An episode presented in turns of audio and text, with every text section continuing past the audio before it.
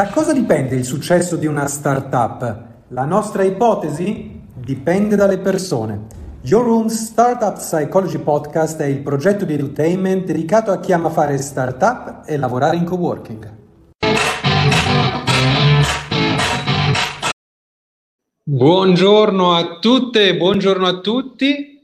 Oggi siamo con eh, gli amici di Maiko che adesso ci raggiungono in video. Ecco Max, ecco Davide, ben arrivati. Ciao. Ciao, ciao, ciao a tutti. Allora, ehm, brevissima intro per eh, ricordare a chi ci segue e anche a chi ci ascolta per la prima volta. Eh, questo è un podcast dedicato a chi vuole fare startup. Eh, non è un podcast che per forza parla di startup, nel senso che non abbiamo eh, voluto essere quelli che mh, eh, intervistano solo persone dello stesso ecosistema, ma proprio fare della pluralità un punto di forza eh, e quindi intervistiamo eh, realtà che partono dal, dall'ecosistema di Your Room, del coworking dove in questo momento Davide e io ci troviamo in stanze diverse, mentre oggi Max eh, ci parla da, non da remoto perché siamo tutti da remoto, ma da casa. Eh, e, poi si allarga anche ad altre realtà comunque, ma l'idea è quella appunto di dire eh, andiamo a vedere modi possibili, alternativi, complementari, diversi eh, di fare impresa che possono essere di ispirazione a chi in particolare sta facendo startup. Quindi da una parte questa, questa diversità e dall'altra parte appunto poi oggi eh, giochiamo in casa, eh, come dire, eh, dall'altra parte c'è il focus sulla psicologia, quindi eh, quello non tanto di eh, proporvi il, le dieci regole o il, eh, la storia del grande, del grande vincitore che ha fatto l'exit della vita, piuttosto che ehm, del, ehm, insomma, de, del, del, come si fa, ma del, proprio della psicologia di chi lo sta facendo, lo ha fatto eh, nelle singole specifiche declinazioni possibili. Quindi partiamo come sempre con la nostra domanda di rito. Chi siete e cosa fate? Vai tu Max, direi. Vado io, vado io, va bene, grazie. Allora, eh, io e Davide, per rispondere alla domanda chi siamo, siamo due dei quattro soci che hanno dato vita a Maico. Con noi ci sono anche Giuseppe e Jacopo che oggi non sono qui con noi. E eh, per farla breve, eh, chi siamo quando parliamo di Maico? Mike è una realtà molto particolare, è, è, un unicum nel bene e nel male di, di questa definizione perché eh, è una via di mezzo, ma perché entrambe le cose, tra una società di consulenza che quindi lavora in ambito HR su, su dinamiche e logiche che sono abbastanza consolidate all'interno delle aziende e poi ha tutta un'anima tecnologica che la pone appunto come startup innovativa in tutto eh, il tema appunto del, dell'innovazione tecnologica all'interno del, delle risorse umane. Queste due anime sembrano molto lontane perché da una parte lavoriamo, diciamo così, in presenza one to one o one to many, ma insomma di persona, con, con le aziende secondo appunto attività piuttosto consolidate, che le aziende conoscono bene, dall'altra irrompiamo con dei tool, con delle innovazioni tecnologiche abbastanza dirompenti, eh, dirompenti dal punto di vista proprio del, non tanto del, di chissà quale effetto speciale che c'è dietro, ma del tipo di cultura che cercano di sostenere, di supportare all'interno delle aziende. Eh, non a caso Davide vedete alle spalle una, una vela eh, che parla del nostro tool di, di, feedback continuo e di gestione della performance in una modalità decisamente 4.0 all'interno delle aziende. Ora, il, il, tema qual è? Il tema è che eh, questa doppia anima di Maiko si porta dietro dei vantaggi che sono sicuramente il fatto di pensare queste innovazioni, di progettare queste innovazioni stando a stretto contatto, stato, stando nelle aziende tutti i giorni e quindi in maniera molto calibrata rispetto a quelle che sono le reali esigenze senza troppo superfluo. Eh, il contro, ovviamente, è quello che eh, la prima cosa, la prima delle regole, Paolo, che noi non vogliamo sentire oggi qui per fare una startup è proprio quella di avere un'unica idea, un unico modello di vendita, un unico business plan, concentrati lì e, e non fare nient'altro. Ecco, noi abbiamo già rotto in partenza questo tipo di... Siamo, siamo l'esatto opposto per definizione. Siamo l'esatto opposto, siamo un cattivo esempio da questo punto di vista. Sentite, ehm, io partirei la nostra chiacchierata eh, proprio da questo aspetto molto specifico, ehm, nel senso che si tende no, spesso a pensare la startup come eh, a una realtà eh, che ha una visione appunto di crescita, di scalabilità e via dicendo. E quindi la prima preoccupazione spesso è quella di, ah, devo recuperare dei fondi, qualcuno che mi finanzi l'idea, eh, perché devo fare, devo fare, devo fare. Eh, quando, ehm, almeno per quelle realtà eh, che ehm, poggiano su un know-how che è di una certa industria, no? Eh, la via della consulenza spesso è un modo per, almeno nelle primissime fasi, eh, alimentare un progetto, anche sostenerlo economicamente. Penso da una parte a, a quello che fanno le multinazionali. No? Eh, multinazionali che, che, devono fare dei pivot o, o, comunque aprire delle business unit nuove strategiche, le finanziano sostanzialmente con i prodotti più commodity o consolidati comunque eh, di altre business unit. Quindi non è una cosa, eh, mi, permetterete, che vi siete inventati voi. La vocale. sì, è vero, ma poi dopo arriviamo anche a questo perché in realtà qualcosa di speciale c'è in questo. Ehm, e, e eh, dall'altra parte però ehm, il discorso è, è possibile eh, quando i founder, diciamo, hanno un know-how che è specifico e di valore per quell'industria, nel senso che voi potete fare consulenza perché prima che startup siete consulenti, se no non potreste fare consulenza, no? Che, quindi eh, è più una logica di faccio innovazione in un settore che già conosco e quindi accompagno questa transizione continuando a fare quello che so fare.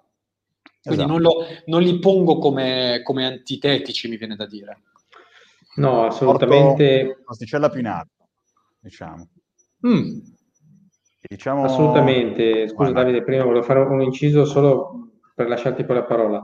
E diciamo che nelle prime fasi questo ci ha anche aiutato, no? perché se quando ci presentavamo con il cappello startup, mettiamolo così, eh, e andando a toccare eh, processi abbastanza delicati, strategici, pensiamo alla valutazione delle performance in un'azienda o alla valutazione delle persone, ci guardavano un po' con, con quell'area del ma, ma, sei veramente capace di farlo quello che stai dicendo o me lo stai raccontando e basta?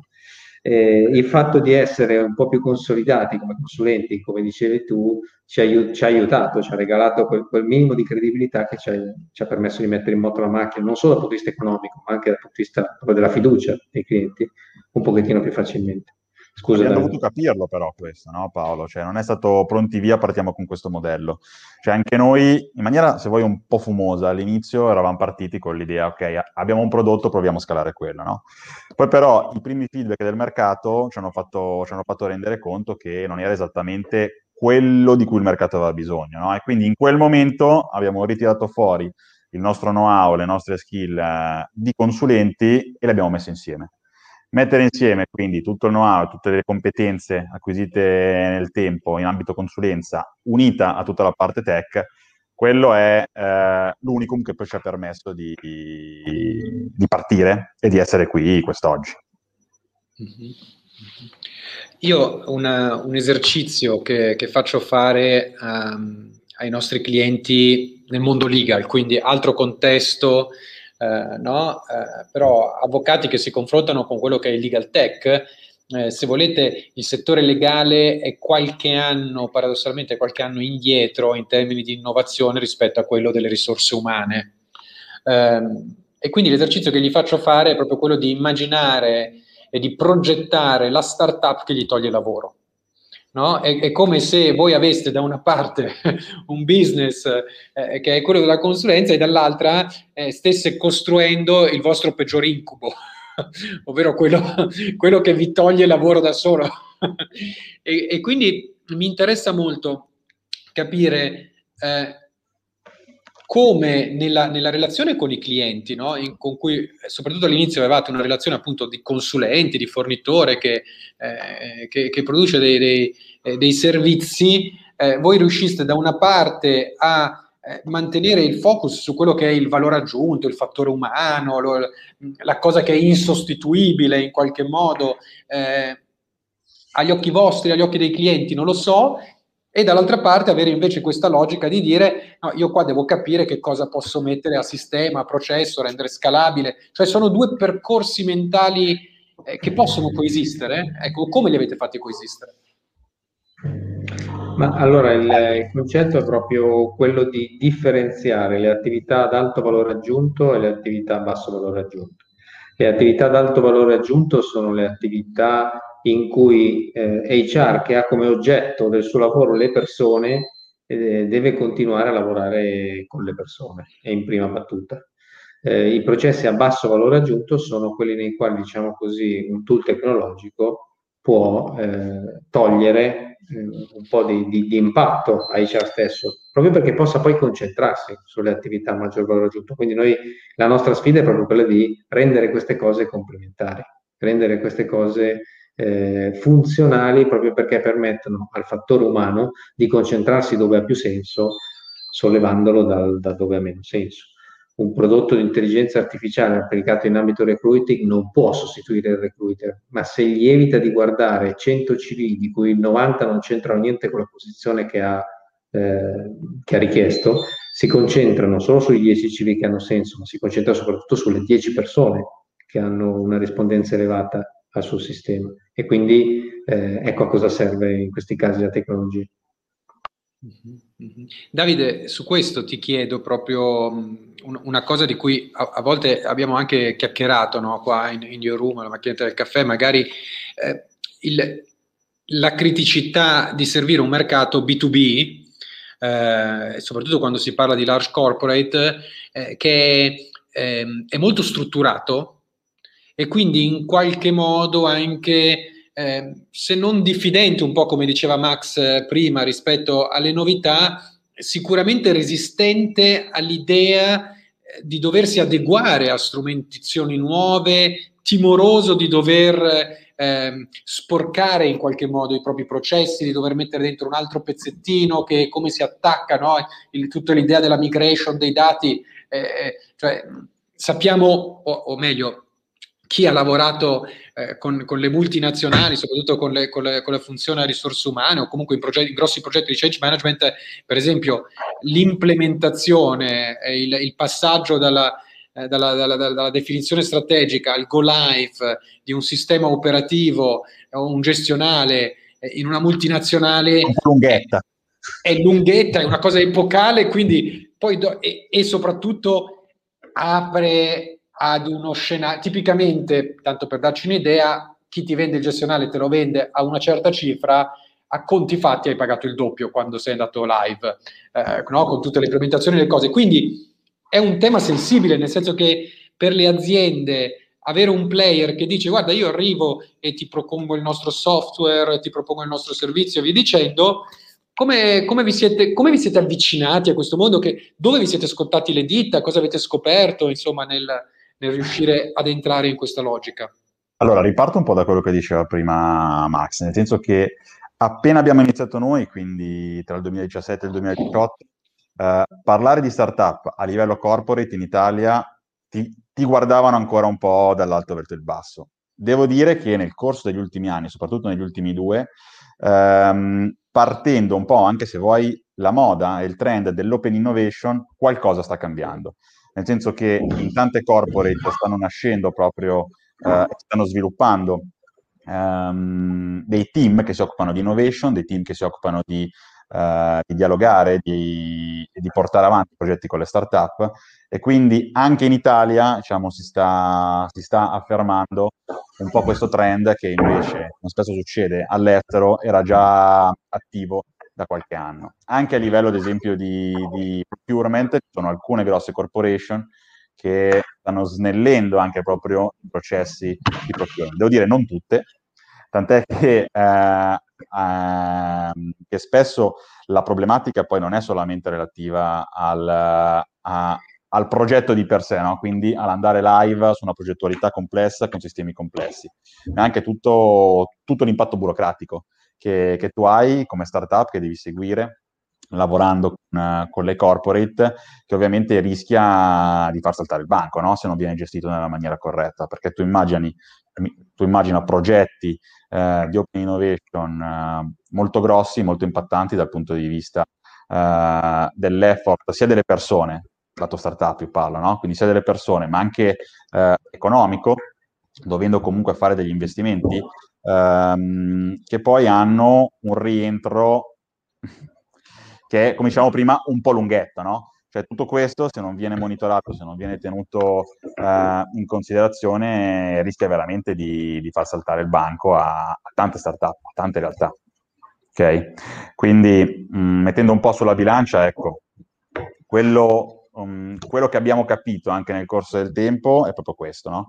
Quindi ehm, l'importanza di, di, di, tenere sotto controllo un po', un po', tutti i vari aspetti legati alla startup quando vai a lavorare a livello corporate. Quindi prima di tutto, ovviamente, c'è sempre la messa a terra delle cose e la messa a terra del progetto. Quindi far, far percepire al cliente che tu quelle cose le sai fare e che gliele puoi dare nei tempi che vengono, che vengono appunto sottoscritti.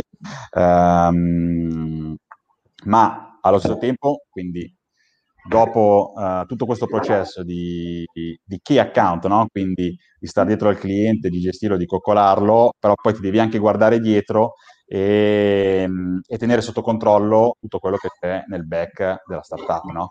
quindi tenere sotto controllo tutti i processi per poter far sì che, che, che tutto fili liscio. E qui, Paolo, eh, eh rientro per sottolineare un piccolo vantaggio di, di, di Maico eh, che rientra anche nei ragionamenti che si facevano all'inizio, cioè il fatto che mixare attività di consulenza con questo tipo di eh, progetti di open innovation che possono avere una delivery anche di un anno e mezzo, due, perché, e, e quindi eh, un relativo dire, impatto su, sui flussi economici, Vuol dire anche mixare attività che hanno un ciclo di vendita e di rientro molto più breve, tendenzialmente quelle di consulenza, con attività di questo tipo. Quindi se vuoi farlo senza eh, ricercare fondi, senza volerti finanziare in altro modo, avere la possibilità di, di un mix di questo tipo ti aiuta perché ti, ti permette di tenere l'equilibrio un po' più facilmente. Voi quando avete eh, sviluppato quella che è l'offerta allo stato attuale, eh, se ho capito bene, non siete partiti con una visione chiara, nel senso noi vogliamo fare sta cosa qua e quindi adesso capiamo da dove partiamo, ma sappiamo già dove vogliamo arrivare, ma siete partiti da una sorta di gemmazione? Credevamo di partire con un'idea chiara, nel senso che facciamo questa roba e sono tutti lì pronti ad, aprire le braccia e, eh, quando ci siamo accorti che non era così, eh, abbiamo dovuto in qualche modo eh, adattarci e, e, e, diciamo che l'adattarci e fare quel mix che diceva prima Davide fra tecnologia e consulenza, altro non è che customizzare la tecnologia. E questa cosa è diventata un po' il, un po' il leitmotiv di, di Maico e il motivo per cui eh, aziende molto grandi, corporate, che, che, tendenzialmente per certi processi non si affidano a realtà delle dimensioni di Maico, invece lo fanno proprio perché riescono ad ottenere il vestito su misura che altri, per altre ragioni del tutto, del tutto, ragionevoli, non fanno. E, e, quindi, cioè, ehm, quello che a me eh, interessa, e credo interessi soprattutto a, alle persone che ci ascoltano, no? è anche, ok, ma cosa vi ha fatto dire da una parte non, non, non, siete caduti diciamo, nella trappola di dire il mercato non è ancora pronto, non ha capito, eh, sono loro che insomma non ci arrivano, adesso glielo spieghiamo meglio il prodotto, mm. spieghiamo, no? e quindi insistere un po' da quella direzione, e dall'altra parte invece se vuoi l'estremo opposto dire ma no, ma sta roba qua infatti non c'entra niente, noi dobbiamo continuare a fare i consulenti che siamo bravi a fare quello, eh, ci hanno ragione loro, e quindi di mollare proprio il colpo, ma di trovare questo ricalibrare qualche Ma se vuoi anche un po' di fortuna, perché non siamo stati di fronte, non ci siamo trovati di fronte a persone che ci hanno detto questa roba è, è una porcheria, non mi interessa, ma ci hanno detto se invece che così fosse un po' più cosà, eh, e se poteste farlo un po' più cosà, allora mi interesserebbe. E lo fai la prima volta. Al secondo gli spieghi, guarda, c'è questo, però chi ti ha preceduto ha anche aggiunto questa piccola modifica. Ah, bello, ma si potrebbe allora anche aggiungere Quindi insomma è stato il mercato che ci ha riconosciuto la nostra capacità di, di, di customizzare perché evidentemente quella era la nicchia di cui c'era bisogno, quindi non un prodotto standard, non una logica standard, ma in quel momento noi ci siamo trovati faccia a faccia con una nicchia eh, molto dispersiva, che ha dei pro e dei contro, ma in cui siamo riusciti a, a navigare. Mi viene da dire anche la fortuna di, di, trovarsi nel posto giusto al momento giusto, perché se ci fossimo trovati di fronte tre persone che ci rispondevano no grazie, è una schifezza, probabilmente eh, avremmo cambiato. Se vuoi Paolo è un po' un allungamento dei tempi rispetto eh, i feedback di mercato che tendenzialmente le, le startup fanno quando testano un MVP. Cioè per noi quella, quel, quel, processo lì è diventato il modello di business. Okay? Quindi andare dal cliente e capire col cliente quali sono i feedback che poi servono per la release che serve per lui. Okay? Mm-hmm, mm-hmm, Quindi mm-hmm. quello è diventato un po' il modello di business che, che ha permesso a Michael di, di, arrivare dove è oggi, con i pro e con i contro, eh? attenzione. Eh, assolutamente. E quali sono i pro e i contro? I contro sono che ovviamente per poter lavorare a questo livello, per poter mh, dare comunque un, uh, un, risultato sempre a livello maico, ok? Uh, a un certo punto uh, ti devi anche fermare. Cioè, eh, eh, o meglio, più che fermarti devi capire quali sono le tue forze, no? Eh, per poter continuare a scalare in maniera prepotente un mercato un, mercato con quel modello di business mh, mm, diventa complesso, nel senso che devi avere X persone a livello di, uh, di, mm, di digital, mh, mm, X persone a livello di consulenza con un know-how di un certo tipo e tutto questo deve essere mixato con un bilanciamento di un certo tipo. Quindi da qui anche la nostra, diciamo se vuoi, un po' presa di coscienza uh, sul fatto che comunque dobbiamo aprirci verso anche qualcos'altro, no? Quindi dobbiamo aprirci, se vogliamo scalare, se vogliamo continuare a crescere, anche verso, verso nuovi modelli di business. Quindi modelli di business che siano un pochettino più standardizzati, ok? Eh, che possano far crescere appunto Maiko in un'altra direzione. Attenzione, questo non vuol dire dimenticarci di quello che è stata Maiko fino ad oggi e eh, girarci completamente dall'altra parte e percorrere nuove strade. No, il nostro obiettivo è quello comunque di continuare a consolidare il modello di business legato alla customizzazione, legato um, ai, proce- ai, grossi processi di open innovation con, uh, con le corporate. Okay?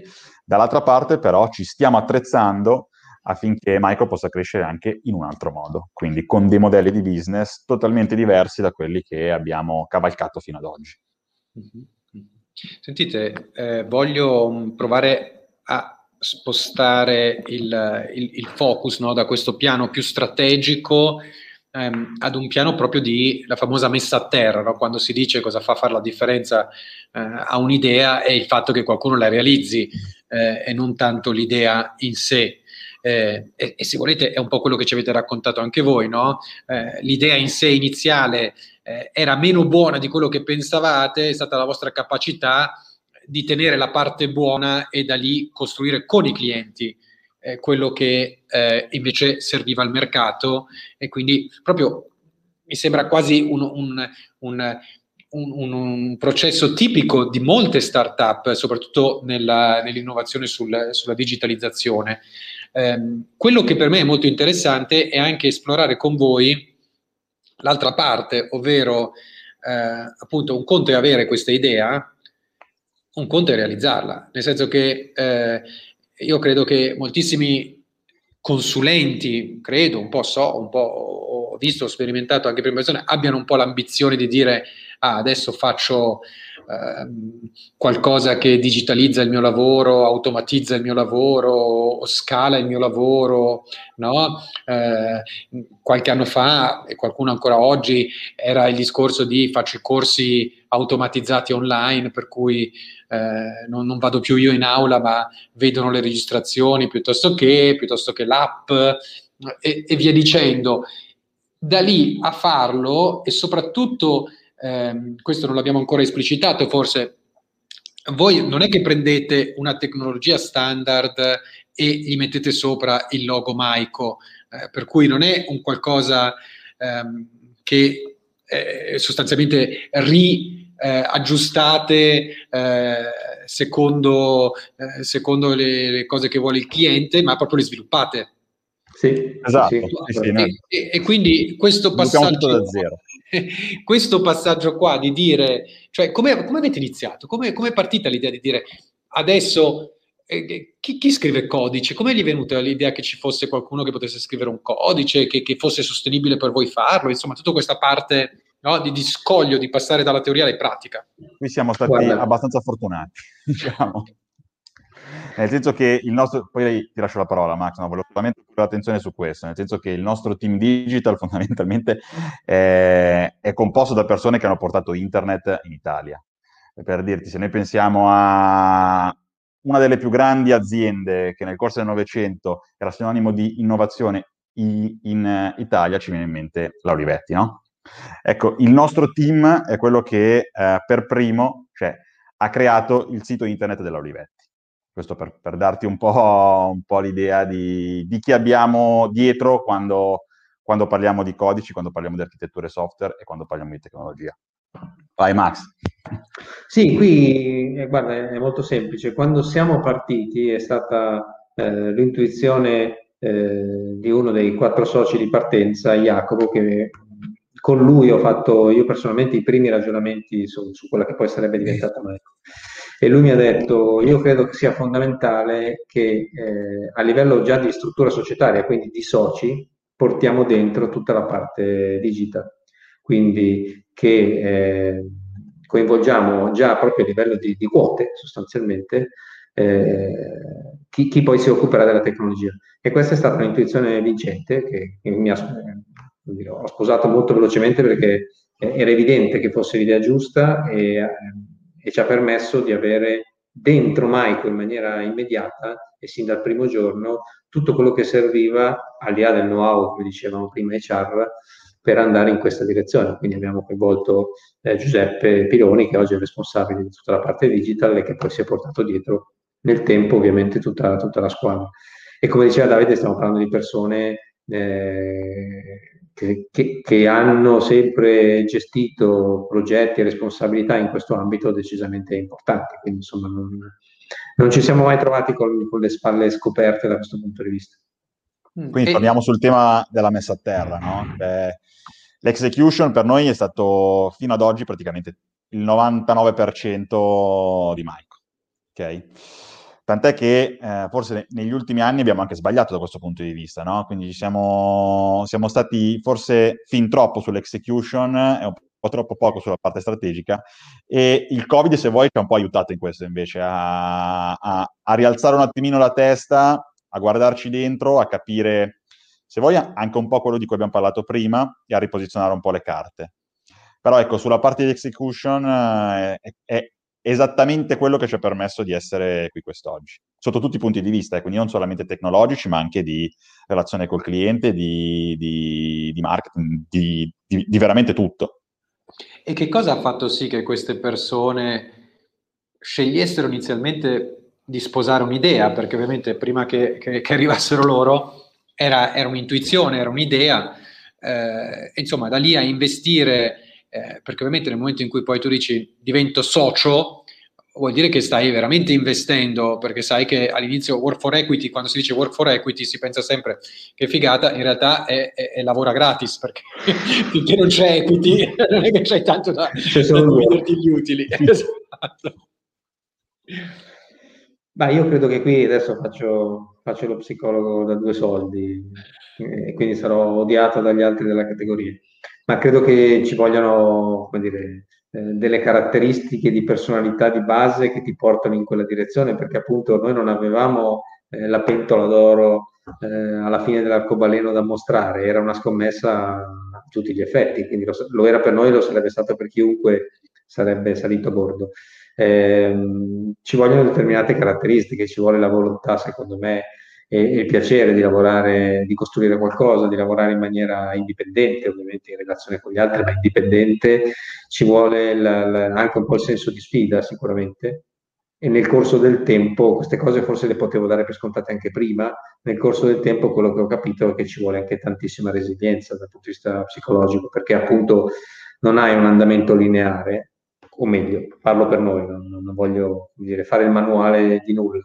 Eh, non abbiamo mai avuto un andamento lineare, abbiamo avuto fasi di forte spinta, fasi di forte execution, fasi in cui l'execution ci ha detto guardate che state pensando troppo poco, fasi in cui le cose ti sono chiare, un minuto dopo eh, cominciano a non essere più chiare, quindi secondo me eh, la resilienza da questo punto di vista è la capacità di capire che cosa sta funzionando, cosa non sta funzionando, come lavorare su cosa devi migliorare, sia, fonda- sia fondamentale. E, e, che cosa ha dato loro la fiducia di investire su questo progetto, su di voi? Perché poi sostanzialmente, cioè, parliamoci chiaro, è un mercato, sì, molto grande, ma molto affollato. Eh, ci sono molti che stanno facendo digitalizzazione eh, nel mondo HR, quindi non è che eh, state inventando una cosa che eh, in nessuna forma, in nessun modo ci fosse. Ehm, e, e noi da consulenti sappiamo bene quanto sia difficile anche far percepire una differenza in un mercato dove tutti dicono qualunque cosa. Per cui eh, no, la, dire ho una value proposition, eh, però quella value proposition la trovi su tutti i siti di tutti che ti dicono che customizzano, eh, che sono super innovativi, che c'è l'intelligenza artificiale, quindi non è, non è banale eh, entrare eh, in, un, in, un, contesto del genere. Allora, se tu sei un, un, consulente, già ci sei dentro in qualche modo, ti sembra il passo più, più prossimo, più possibile, una persona che viene da fuori dice, caspita, io ho una competenza, poi appunto mi state parlando di persone che eh, non sono eh, persone che non avessero la possibilità di, di, trovarsi una collocazione sul mercato, per cui dici, eh, vabbè, almeno qua c'è un'opportunità. sono persone che hanno veramente scelto, hanno scelto, quindi è, è proprio questo il discorso, no? Che, che, cosa del vostro progetto, della vostra visione ehm, o, o, o di chi siete voi come persone, secondo voi, ha fatto sì che dicessero sì? Allora, io non ce l'ho la risposta. Dico che cosa ha fatto dire sì a me dall'altra parte, no? perché ovviamente eh, fatto sposare la conoscenza delle persone, la conoscenza in quel momento, cioè venire a contatto con, con, con queste persone e capire che stai parlando con una persona A professionale e B di cui ti puoi fidare. E questo è il, ti puoi fidare sul piano personale perché alla fine stai, stai condividendo un qualcosa che come sappiamo è, è praticamente un matrimonio, quindi eh, sappiamo tutti cosa vuol dire dal punto di vista societario eh, appunto acquisire o, o, dare delle quote a qualcun altro, tra l'altro importanti come numeri. Eh, però guarda, a questo punto faccio una trappola a Davide, visto che Davide è entrato un attimo dopo di noi e quindi lui ci ha, ci ha visto tutti e tre e ha detto mi fido di questi tre brutti cefi qua, Chiedo, chiediamolo a Davide che cosa ha fatto sì che, che si fidasse di noi. No, no, ma sicuramente questo, cioè io comunque, mh, mm, diciamo che sono cose che, che senti un po' a pelle, no? Eh, cioè che devi sentire a pelle per poter fare il salto più lungo della gamba, perché poi esattamente quello che hai detto tu prima, Paolo, no? Cioè il, um, il legarti a, a, ad un'avventura senza sapere poi esattamente dove quell'avventura ti porterà, no? Quindi um, il capire chi è davanti, il capire la proposta che ti fanno e il, e il percepire poi il valore che tu puoi portare a quel progetto è fondamentale. Cioè io comunque ero anche eh, estremamente consapevole del, del, di quello che potevo portare io a un progetto di, di, questo tipo e quindi mettendo insieme poi un po' tutti i vari pezzi del puzzle, eh, il matrimonio diciamo si è concluso. E senti, ehm, ok, siete partiti, abbiamo detto avete avuto prime risposte dal mercato, no? torniamo a questo tema eh, del...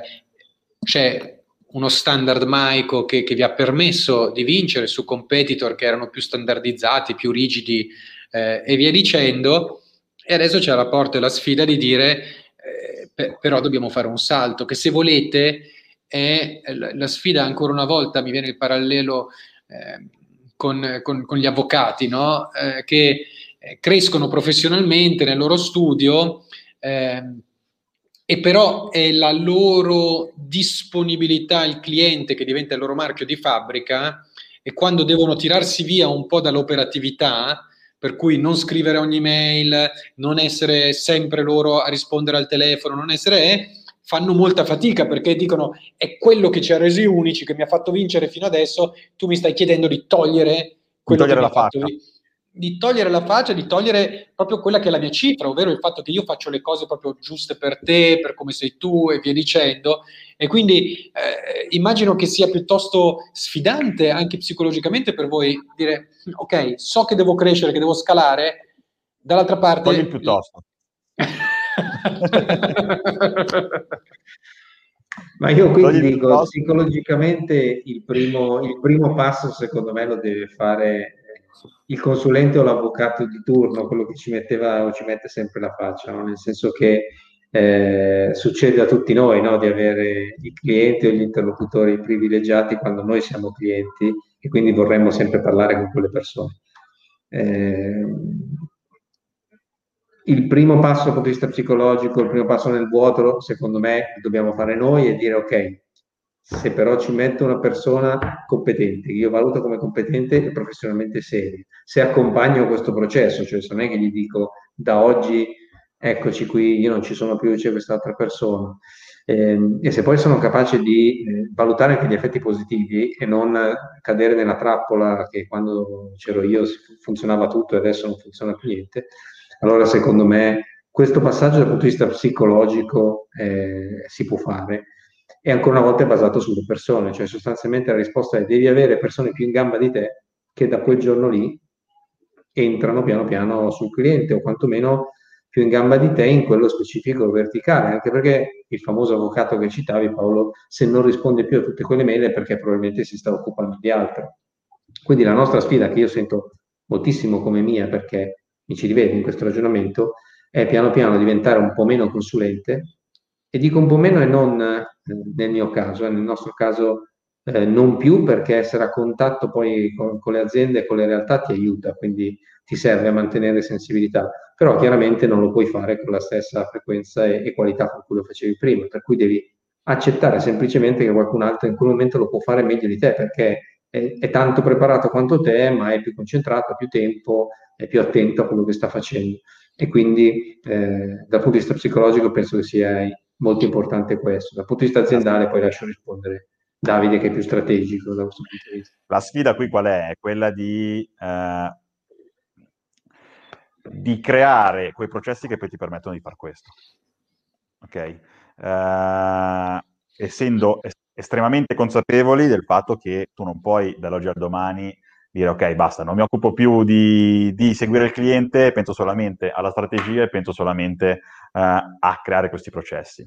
Quindi la difficoltà sta proprio nel, nel bilanciare due, questi due aspetti, ok? Ma è dal nostro punto di vista eh, quello che stiamo facendo e quindi anche il modo che noi riteniamo essere più efficace per poter, per poter crescere eh, e per poterlo fare in maniera, uh, in, in maniera sana, perché se no il rischio è quello di, di, di creare un loop, no? Quindi quello di buttare dentro persone mh, validissime, ma che se non hanno comunque un, una linea tracciata, se vuoi, eh, e non hanno nessuno che, che, che comunque quella linea mh, li supporti nel tracciarla giorno per giorno, si rischia di perdere un po' la traccia, no? Quindi la sfida eh, che, stiamo, che, stiamo, vivendo un po' tutti i giorni è, è, proprio questa, portare avanti questi due aspetti in combinata. E quello che differenzia un po' il vostro progetto da, da, dalla società di consulenza, diciamo, no? per, per, rimanere nel vostro, tipica è che la società di consulenza, ok, può scalare, nel senso che eh, i fondatori, magari i senior partner, fanno un passo indietro, fanno, eh, ci sono nuove persone che fanno però sostanzialmente il loro stesso lavoro. Eh, mentre il salto da voi è doppio perché c'è da una parte la società di consulenza in qualche modo che cresce e quindi ci sono più persone che fanno consulenza, non sono più eh, i founder, ma dall'altra parte c'è anche il tema appunto della digitalizzazione, quindi c'è tutto un tema di ci sono delle cose che non fanno più i consulenti, ma fanno gli strumenti, ci sono gli strumenti che non sono più costruiti uno a uno su misura assoluta per te, o non lo so se sia così, eh, c'è uno strumento standard o comunque customizzabile entro certe, eh, certe dimensioni, eh, per cui quasi non ho più bisogno del consulente, ho bisogno di un key account eventualmente che ti accompagna nelle, nelle, nell'implementazione. Esatto, proprio mettere a sistema un po' tutte queste funzioni e creare queste funzioni all'interno dell'organizzazione aziendale. Quindi creare chi si occupa della consulenza, creare il team che si occupa di consulenza e creare processi sottostanti, creare il team che si occupa di digital e creare processi sottostanti, creare il team che si occupa di marketing, legarlo a chi si occupa di sales e così via. Far sì che tutto questo vada avanti in parallelo perché è ovvio che eh, se una divisione diciamo, corre più delle altre, poi rischia di creare dei colli di bottiglia. E quindi ehm, l'obiettivo è quello di riuscire sempre a portare tutto avanti, eh, ogni tanto dando anche un po' un colpo alla botte e l'altro al cerchio, però portare tutto avanti in maniera parallela. E qui c'è anche, eh, e magari su questo eh, sento, eh, mi dite voi chi, chi, vuole rispondere, ma c'è anche un tema di un, un assetto variabile, nel senso che eh, se ho capito bene, eh, ma, ma, qui poi mi, mi, spiegate voi nel dettaglio, eh, c'è eh, Maiko, c'è Maiko in partnership con, con altre società di consulenza, eh, ci sono dei team di progetto dedicati a specifici clienti eh, che però non assorbono tutta Maiko, quindi ci sono veramente degli assetti molto variabili e anche eh, elastici per dimensioni e per funzioni. Ci sono delle funzioni che sono vostre interne, ci sono invece delle partnership eh, che vi servono nella delivery, insomma è veramente un assetto complesso il vostro, anche in termini di leadership, no? quello che, che, tipicamente si dice essere un ruolo sfidante eh, in azienda, che è quello che ti fa crescere realmente eh, nelle large corporate, è quello di project manager perché tu non hai la responsabilità gerarchica su tutte le persone, ma hai una responsabilità eh, di progetto, devi condividere risorse, negoziare il fatto che quelle risorse siano dedicate a te, come quando tu lavori con un partner che ha anche altri clienti, eh, su alcune cose si è partner, su altre si è competitor, insomma è, è veramente uno scenario complesso in questo senso. È uno scenario decisamente complesso e che abbraccia tanti modi no, di essere giocato. Eh, la struttura è variabile già al suo interno perché noi abbiamo eh, persone che lavorano per noi come consulenti, che quindi nominalmente potrebbero essere degli esterni, ma che in realtà poi eh, a volte hanno responsabilità di, di interi progetti o partecipano alla progettazione dei prodotti di Micro, quindi questo già la dice lunga sulla, sulla fidelizzazione di questo tipo di, di, di professionisti. Abbiamo eh, la necessità di appoggiarci all'esterno dal punto di vista tecnologico in alcuni casi per gestire i picchi di attività, quindi immaginati la nostra struttura centrale che gestisce eh, l'ordinario e le cose più core e poi eh, affida all'esterno eh, a specialisti magari le, le, le attività che, che, nei momenti di, di, di, picco altrimenti non riusciremo a portare avanti tempestivamente, però come dici tu eh, è una cosa che va governata, non, non è che butti lì la, la mail e funziona tutto in automatico. Così come all'interno stesso di Room, ma anche all'esterno, abbiamo dei partner con cui lavoriamo. Mi vengono in mente i grossi, grossissimi progetti che facciamo da anni in ambito automotive, dove lavoriamo insieme a specialisti del settore per, eh, per poter eh, semplicemente mettere a fattor comune le nostre competenze con le loro, sia dal punto di vista tecnologico che dal punto di vista competen- consulenziale appunto e che ci consentono quindi di eh, eh, come dire, essere efficaci anche in settori ad alto contenuto specialistico. Eh, ovviamente anche qui eh, le nostre risorse, le loro risorse non sono unicamente destinate a questi progetti, per cui la governance di queste, di queste attività, non essendoci una società controllante e una controllata, è una continua negoziazione che, che assorbe tantissimo, quindi sicuramente eh, c'è, c'è da, da, tenere conto di, di, di, tutte queste cose. Ma è un po' il motivo per cui ti dicevo, adesso dobbiamo, eh, ci siamo resi conto, come diceva Davide, dobbiamo cominciare a pensare in maniera diversa, non possiamo pensare verticali per singole commesse e eh, dire ok, apro un progetto e lo chiudo, eh, è pura fantascienza, intorno succede di tutto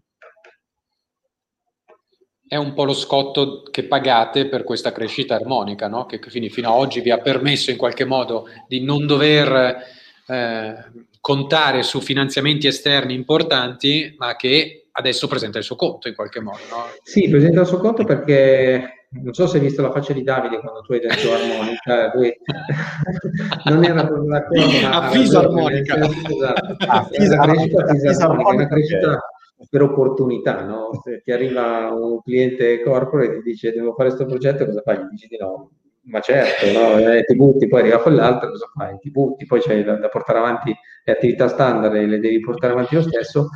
Diciamo che nel nostro caso la struttura insegue l'opportunità e, non, e quasi mai siamo riusciti a dire ok, ci mettiamo giù, settiamo le cose, eh, mettiamo bene i puntini sulle i e poi partiamo. Specifico, l'ha fatto fino adesso. Adesso ci siamo dati come obiettivo di fare l'inverso, perché eh, questo è l'obiettivo strategico del 2021.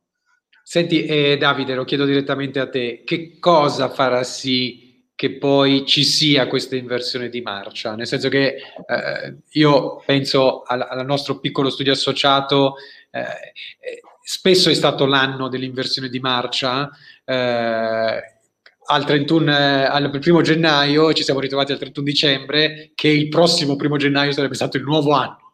Dell'inversione di il, eh, il rendersi eh, il, allora diciamo così. Noi ci siamo resi conto che ormai Micro è diventato una struttura complessa, no? E quindi per poter uh, muovere uh, una struttura di questo tipo uh, devono essere fatte delle scelte e a queste scelte devono conseguire poi delle azioni.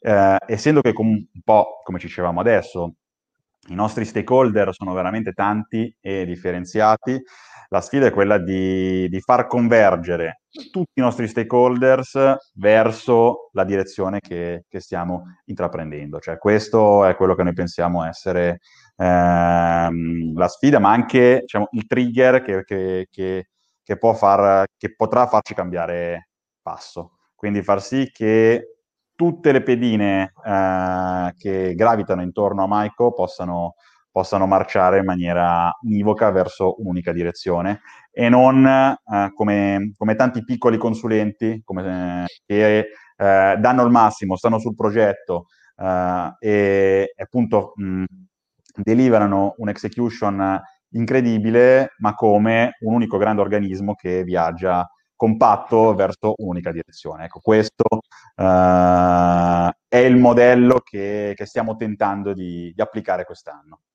E in questo modello ci sono, ci sono naturalmente anche, eh, ci, ci, siete voi come persone, no? E, e, e come professionisti in, in, senso ampio del termine, ehm, che, e questo ancora una volta invece è tipico eh, delle start-up, evolvono con il progetto, nel senso che eh, appunto quello che diceva anche Max eh, all'inizio, no? eh, prima facevo il consulente, adesso il mio mestiere è un altro.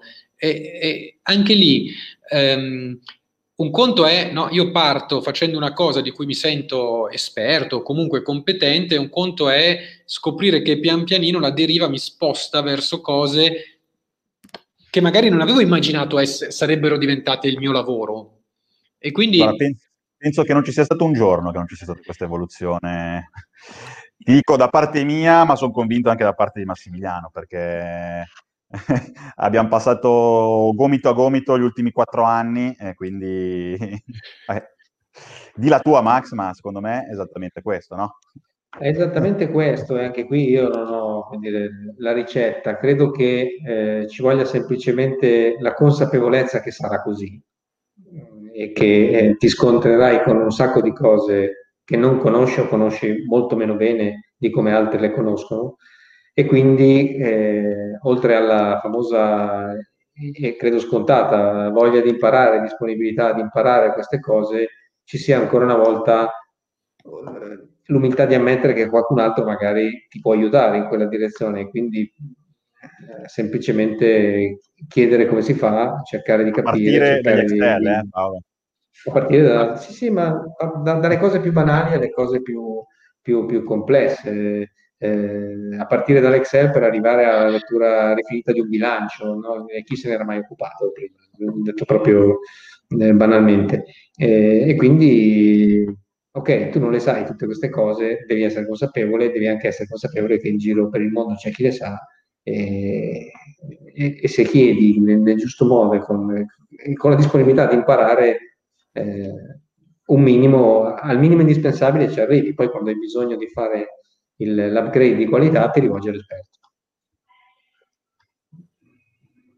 Ok, sentite, io vi ringrazio molto, abbiamo toccato veramente punti molto vari eh, e credo sicuramente stimolanti per chi eh, si affaccia eh, al mondo delle startup, ma anche chi guida un'azienda che è già avviata e chi sta cercando di trovare un, una chiave per appunto passare, per fare un cambio di marcia in termini di, eh, di evoluzione.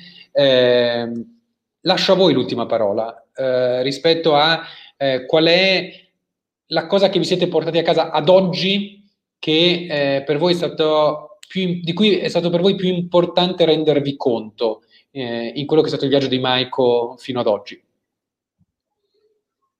Ma io una cosa che dico spesso alle persone che sono in Maiko è che eh, ho imparato una cosa, che il punto di partenza eh, che, mi ha dato, che mi ha sempre dato fiducia, anche nei momenti ovviamente più difficili, è quello che eh, ogni volta che mi guardavo intorno in Maico, avendo fatto ovviamente prima tantissime altre esperienze, in realtà di consulenza o meno, eh, vedevo in, intorno a me gente mediamente più in gamba e più motivata di quella che eh, ero solito trovare o che sono solito vedere mediamente, ovviamente, quando vado nelle aziende.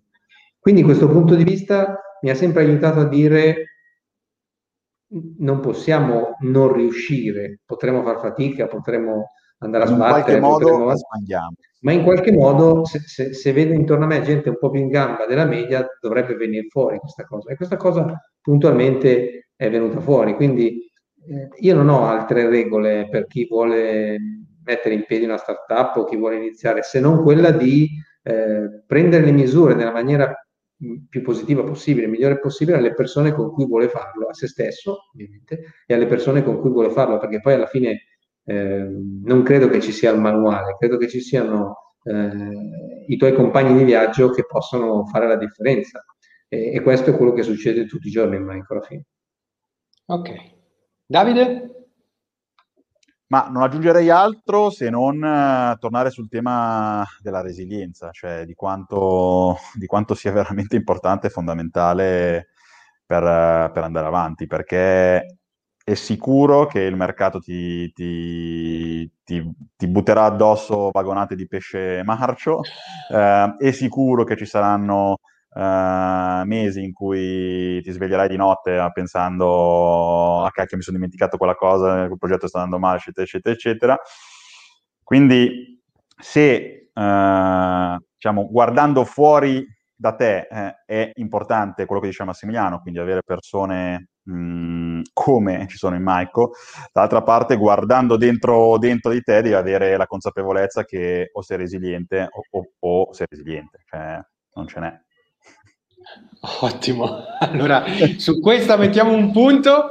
Eh, ringrazio moltissimo voi, e ringrazio ovviamente Yorum che, che, ci ospita anche in questo format, oltre che fisicamente con i rispettivi uffici. Eh, ci vediamo presto da queste parti o su questi canali se ci seguite da casa o dove siete. A prestissimo, ciao! Grazie ciao!